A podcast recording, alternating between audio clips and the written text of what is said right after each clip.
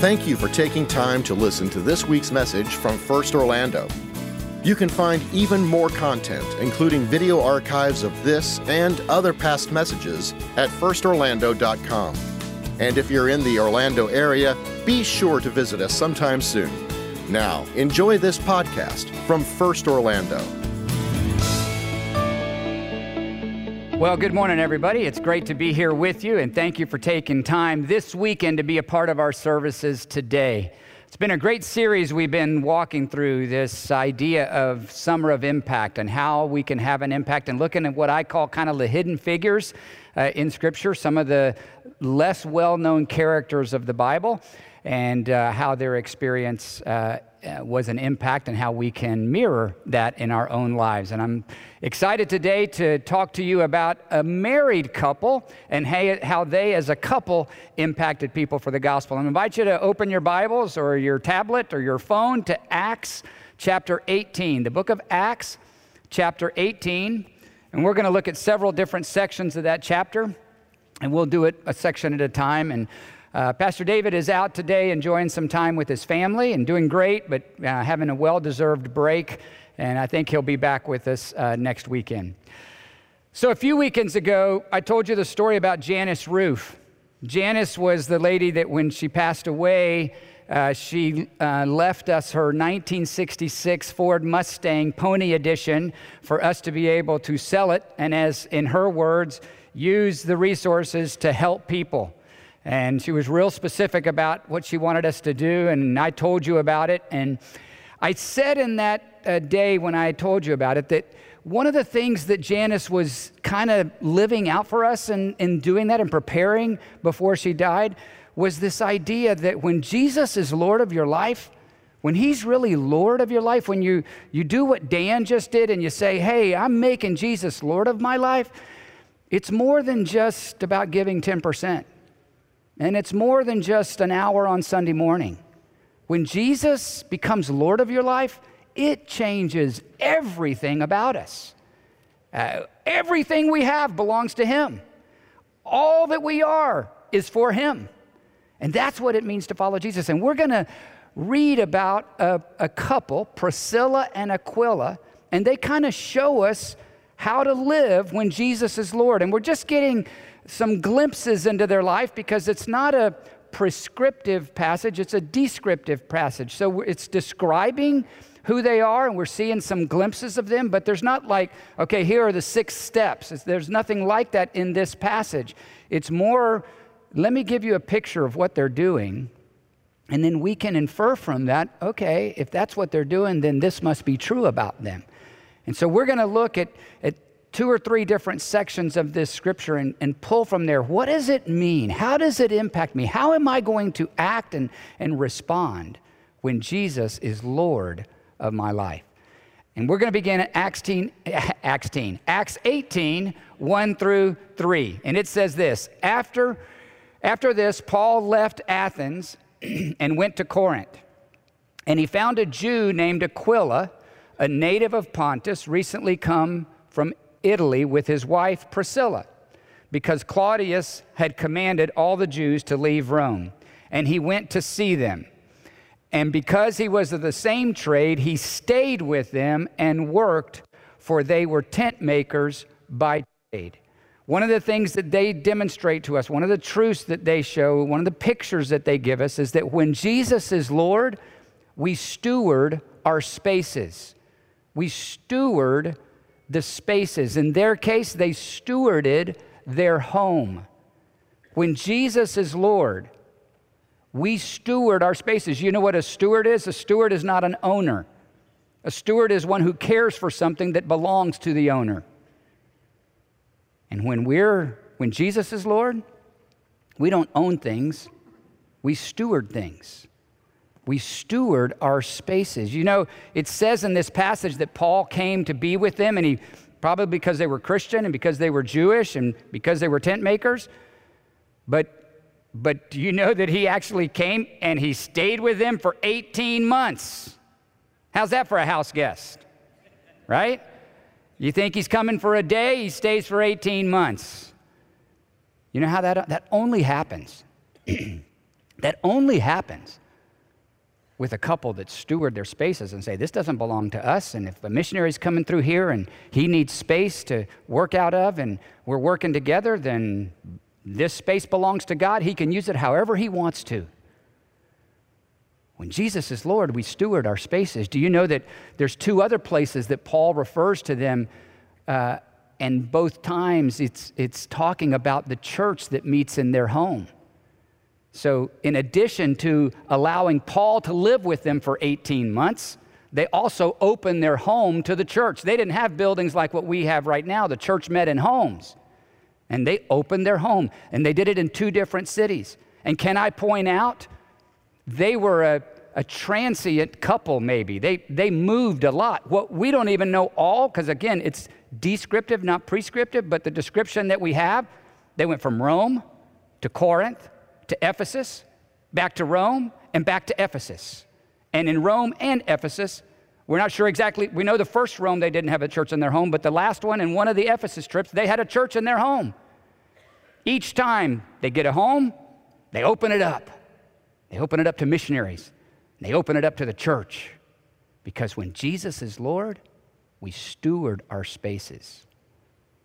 So, what space do you steward? Is it a car? Is it a house? Is it an office? Are we stewarding it like a kingdom resource? Are we saying this doesn't belong to me? This belongs to God, and He can use it any way that He wants to. That's what it means for Jesus to be Lord. Everything we have belongs to Him, and we steward it for Him. There's also another fascinating thing about this couple. They're only mentioned together. Like, you never hear about one of them doing something, it's always both of them doing something. It's, it's like their marriage is on display. They're, they're, they're actually married and, and together they're, they're stewarding everything so that you can't say one without the other. It's, it's, it's Priscilla and Aquila, or Aquila and Priscilla. In fact, four times she's mentioned first, two times he's mentioned first. In that culture, it would never be the woman mentioned first. And we'll talk a little bit about what that means. But, but here they are, they're never mentioned separately. What does that tell us? It, it tells us that they, they had a marriage that was a display, it was on display for everybody to see. And we know that their marriage wasn't perfect because there's no such thing as a perfect marriage because marriages are made up of people. And we are not perfect. And we know that they had to, inevitably, they had moments of conflict and, and trying to make decisions about things. Perhaps they had business challenges or financial woes or, or children that were a problem. None of y'all have anything like that, but I know what that's like, right?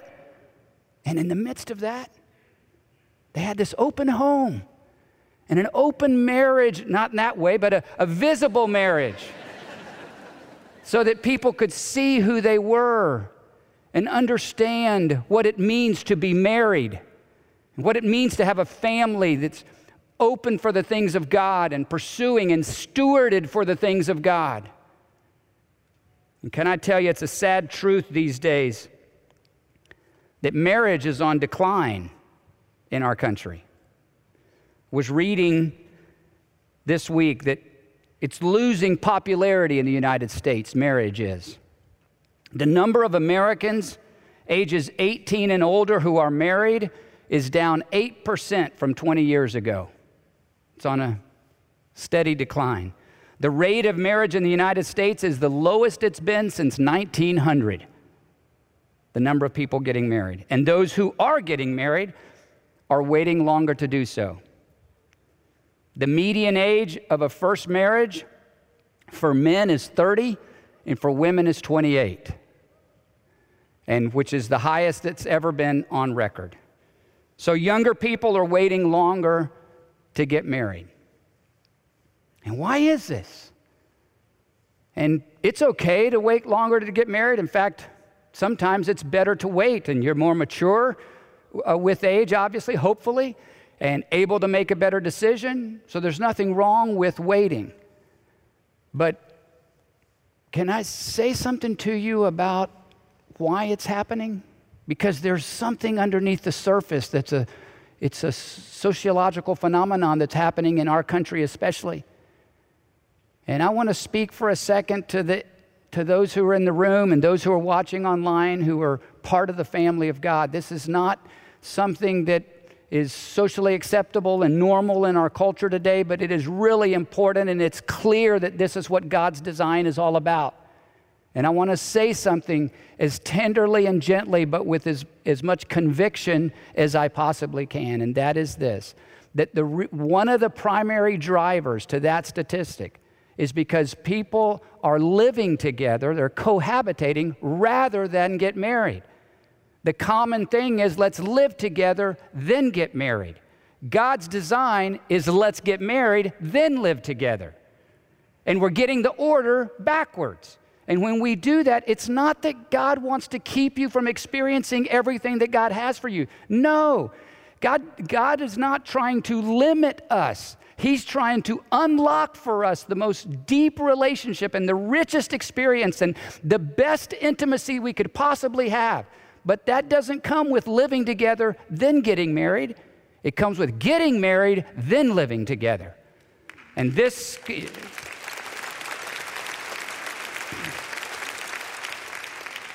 And I know there are a lot of reasons that people are afraid to get married. I know sometimes it's pain in your lives, and what you saw as a child in a marriage was dysfunctional and painful and hard to experience, and it has scarred you, and those scars are valid and real, and I'm really sorry for them. But that history does not have to dictate your future. And God can write a new chapter for you, and don't compromise what He wants for you. Let's be people who do it this way get married, work at it, and stay married. That's the kind of people we want to be. And so, men, I'm, I'm being told that young men are afraid of commitment, so they're not getting married. They're just living together. Well, let me tell you, living together is a commitment. So it's a lie. You, you are willing to make commitment. You just got to get the order right. Let's do it the right way. And young ladies, if you got a guy who wants to live with you or is living with you, let me encourage you. Put your foot down and say no. If he won't make a commitment, find someone who will. There are men who are following Jesus who will do the right thing.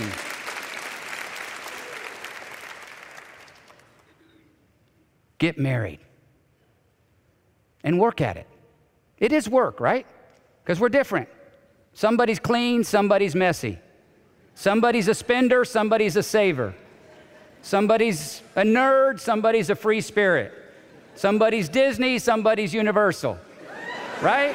It's just the way it is. And you always find there's like, we're not the same. Takes work. How can I outsubmit her? How can I outserve her? And she's saying, How can I outsubmit him? How can I outserve him? Got to work at it, and it's worth it. Because then you stay married. You get all the benefits that come with that. Let's do it the way Priscilla and Aquila did it. Let's steward the resources that we have and the spaces that we have. I want to encourage you. Let's be that kind of people. Well, that's not the only thing they did. Let's look at the next uh, at the last section of that chapter, um, excuse me, 18, verse 3. I want to read that verse for you well. It says, Because he was of the same trade, he stayed with them and worked, for they were tent makers by trade. When Jesus is Lord, we do steward our spaces, but we also we use our jobs.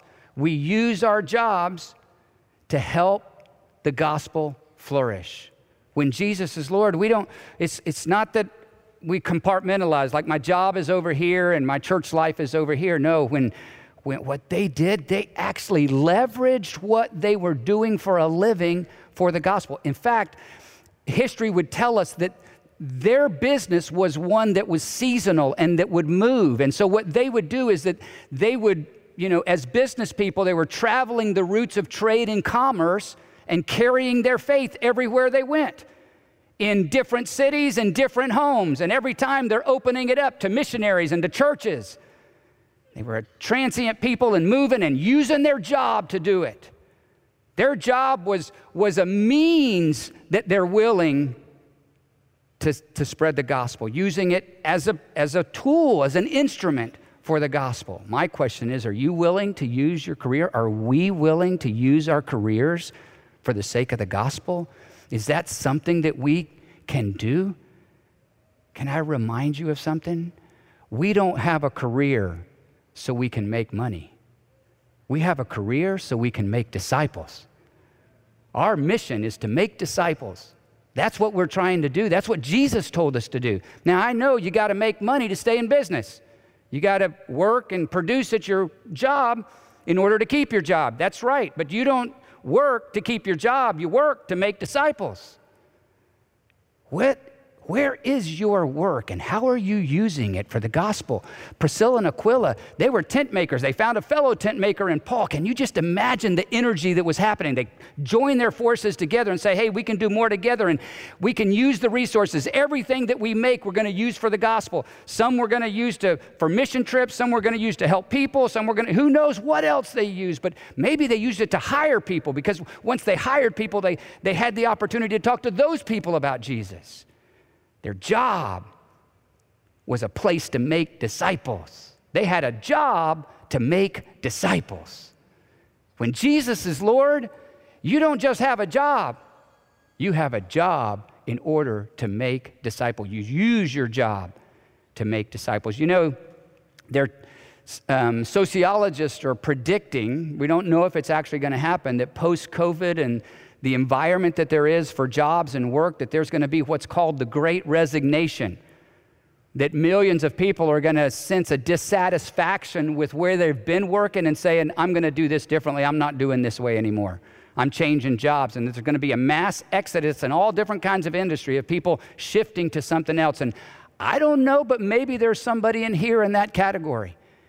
And then there's a second category. They're also saying that post COVID, that more and more 65 and up individuals who can retire are going to say, I'm done with the workforce, I'm stepping out of this. And by the way, in the next uh, 10 years, the number of people 65 and over is going to increase by 30% in the United States. 30% more people 65 and older in the next 10 years. So if you're in the category, I don't know if it's true or not, but if you're in the great resignation category, or if you're in the going to be 65 and over and you're considering stepping out of the workforce or changing in the workforce, can I appeal to you? Make a part of your prayer, oh God, in this next season of my life, give me a job where I can make disciples and position me just in the right place where there are people who need to know Jesus so that you can use me to carry the light to them. Can you imagine? You know, there's not enough mission sending money in the world. There's not enough to send the number of missionaries that need to go. There's not enough money to send teams to plant churches. The only way it happens is when tent makers like you, tent makers, not pastors, tent makers like you, say, God can use me to go help somebody start a church. Or God can use me because my company's going to send me to this country or that country or this city or that city. And I can take Jesus with me and I'm going to be a missionary just the way I am, just like Priscilla and Aquila. When Jesus is Lord, we use our job to make disciples. And that's not all. In Acts, the last part of this chapter, we see another aspect of this is a different little piece of the narrative. It's an interaction with another preacher, with a guy named Apollos. And it's an interaction that Priscilla and Aquila have. And it, again, it paints a little bit of a picture of how people act when Jesus is Lord. And here's what it says in verses uh, 24 to 26 A Jew named Apollos, a native of Alexandria, came to Ephesus. He was an eloquent man, competent in the scriptures. He had been instructed in the way of the Lord, and being fervent in spirit, he spoke and taught accurately the things concerning Jesus, though he only knew of the baptism of John. He began to speak boldly in the synagogue, but when Priscilla and Aquila heard him, they took him aside and explained to him the way of God more accurately. When Jesus is Lord, we leverage our influence with others. We use influence. Influence is the goal. we they were willing to address Apollos, this great orator and preacher. The little we know about Apollos, he was an incredible communicator and, and really well known for that. And yet they were able to, to address it, to call his attention to something. I want you to see how Apollos is described. This is no wallflower. This is no easy guy to talk to. Here's who he was. It describes him as eloquent and competent. It is instructed, fervent, accurate, and bold. How would you like to have to challenge that guy? So, how in the world do Priscilla and Aquila challenge him? They were able to correct him not because they were smarter, not because they were more educated, not because they were more experienced, not because they had authority or because they had power.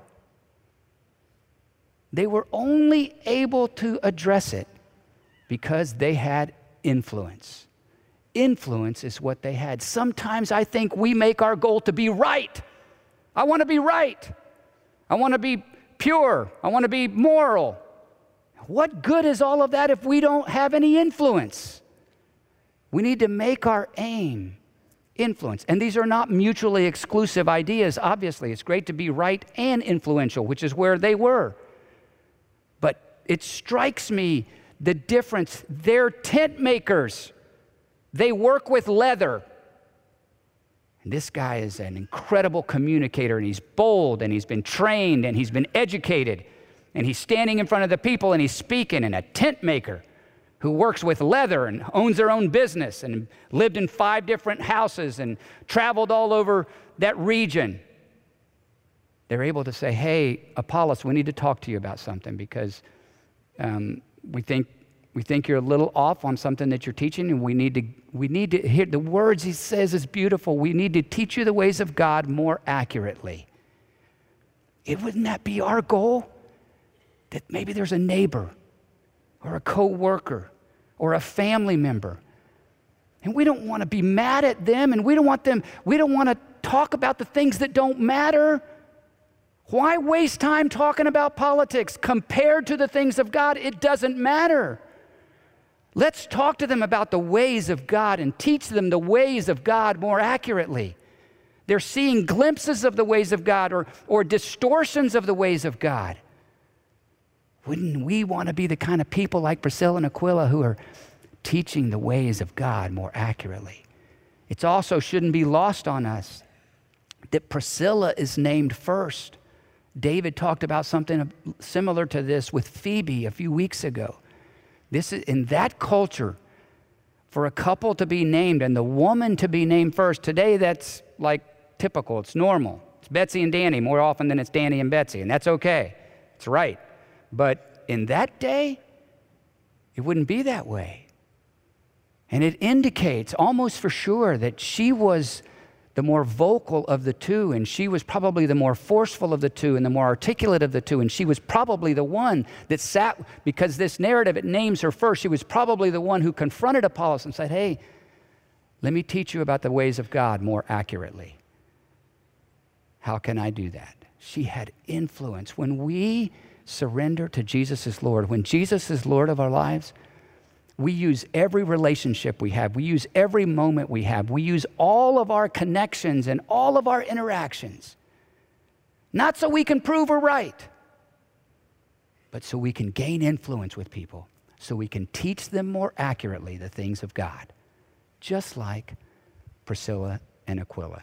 They were able to do it not because they were smart or more powerful, but because they wanted to make a difference. Andy Stanley says it this way Do we want to make a point or make a difference? We have to decide.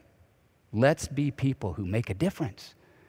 You see, we want to be listeners and learners like Apollos was.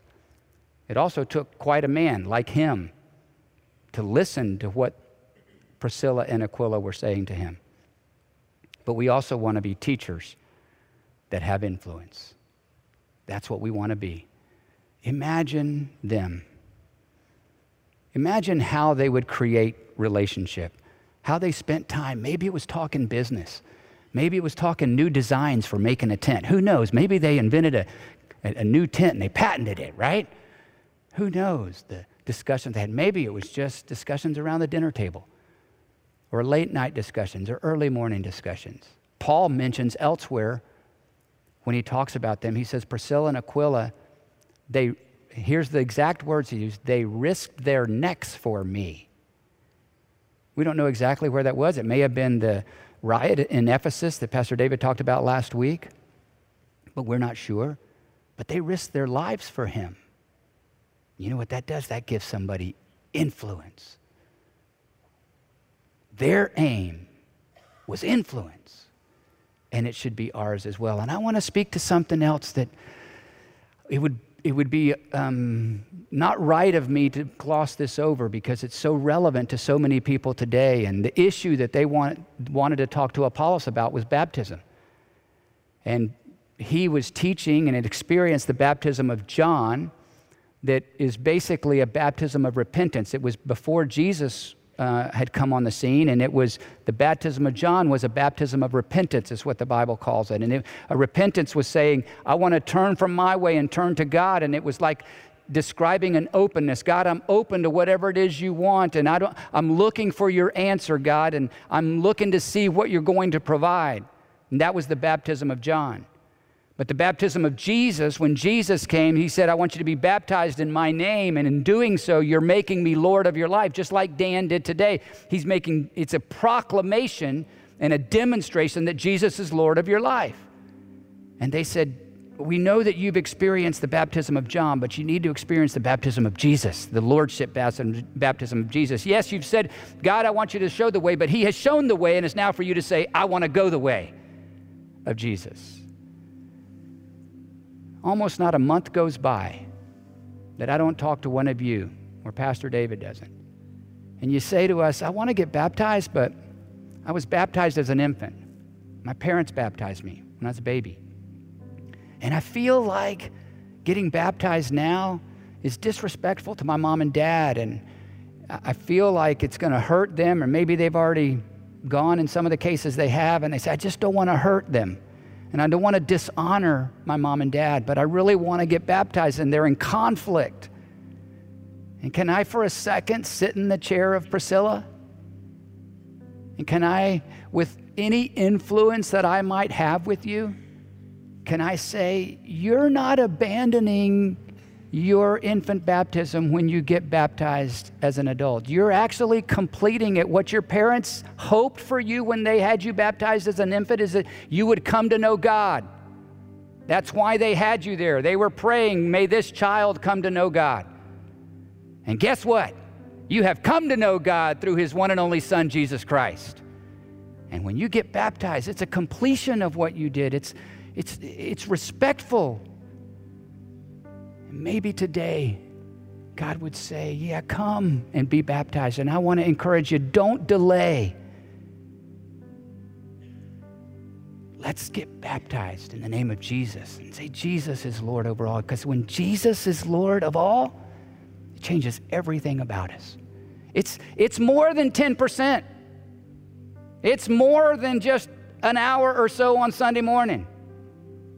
When Jesus is Lord, it changes everything about us. Everything we have belongs to Him. Everything we are belongs to Him. For the sake of the gospel, how can I get the word out? So, on the Tuesday after I told you the story of the Mustang, Mary Jo Anderson, one of the members of our church that attends the 830 service, was, was at the dentist. And um, she had a conversation with the dentist at the dentist, which I have been trying to, since I heard the story, I've been trying to figure out how did she have a conversation with the dentist at the dentist? Because have you ever tried to have a conversation? I mean, how do that, why do they try to talk to us while they're working on us? I don't get it. I had a root canal several years ago, and I mean, they open your mouth with clamps and brackets and everything else like I don't even know how they did it. And then they start putting stuff in your mouth. I, I don't know everything they put in my mouth, but I'm pretty sure they had an operating room inside my mouth. And then started to ask me questions like they wanted to talk. So I don't know how Mary Jo did it,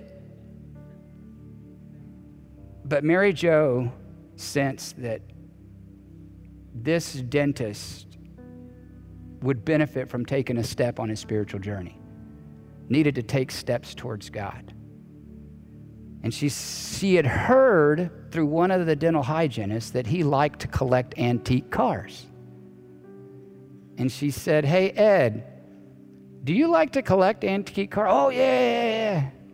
My church, they talked about somebody who donated a 1966 Ford Mustang Pony Edition. And they're, it's for sale. Somebody's going to buy it. You're kidding. And that started a conversation. And this week, Ed came to First Baptist Orlando and he wrote us a check for $25,000 for that car. And we said, Ed, we'll take care of the, the tax and title and all that stuff because he said, no, no, no, no, no. I want the church to get the full 25. I'll take care of the rest. You use this money the way Janice said it should be used. And guess what? You'll win because you'll do what she wanted to do. The, the people you're going to help will win, and, and I won because I got a beautiful car that I get to enjoy now. I got the chance to ask him a little bit about his spiritual journey and kind of like where he is. And I don't know where Ed is on his spiritual journey, but here's what I do know Mary Jo Anderson knows what it means to have Jesus as Lord of your life. Because even when she's in a dentist chair with sharp instruments in her mouth, she's figuring out a way how can I get Ed to take a step on his spiritual journey? What influence do I have?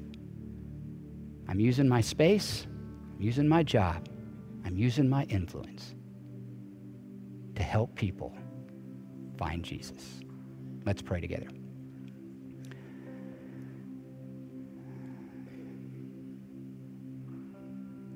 God, thank you for Priscilla and Aquila. What a great story. Thank you for giving us these glimpses into their life.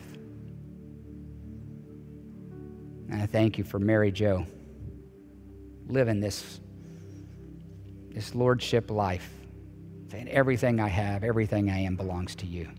And for using her. I pray for Ed, a great guy, and just wanting to be generous to people. I thank you for that. And I just pray this experience, God, would you use it in his life? And I know you got other people around him. Inspire them to say stuff too. Help move Ed on his spiritual journey. Whatever you have for him, may he experience it fully. And I pray, God, Use every one of us. I, man, my mind gets overwhelmed, God, when I consider what would happen if just the people sitting here and watching today were to, were to start living like Priscilla and Aquila, surrendering everything we have for the gospel, the impact that would make. Oh, God, make us that people. Cause us to be followers like that. We love you and we thank you for the chance to walk alongside you. And we pray it all in Jesus' name. Amen. Hey, let me um, just issue an invitation. Today I talked about baptism.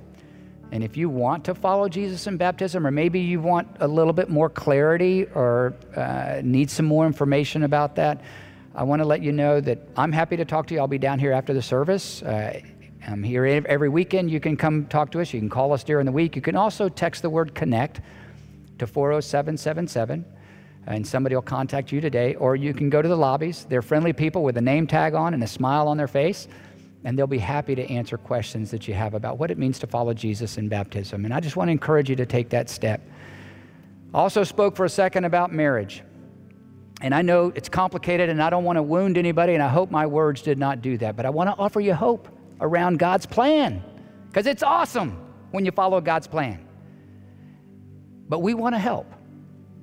And if you're sitting there today saying, man, we got decisions to make and I can't figure this out, or we don't have the money, and I want to make the right decision and I don't know how to navigate this, come talk to us. Again, you can text Connect or come find me or call the church. We want to help you. We don't want any obstacle between you and you following what God wants you to do. And we're here to help you get rid of those obstacles. If you want to obey, we can help you. So come, let us be a part of that conversation uh, with you today. The rest of us, let's go live lives that use everything we have and everything we are to propel the gospel. God bless you. Thanks for being here today. We'll see you back next week. Have a great weekend. Thanks again for listening to the First Orlando podcast. For more information like our service times, location, and other contact information, be sure to visit us online at firstorlando.com. Have a great week.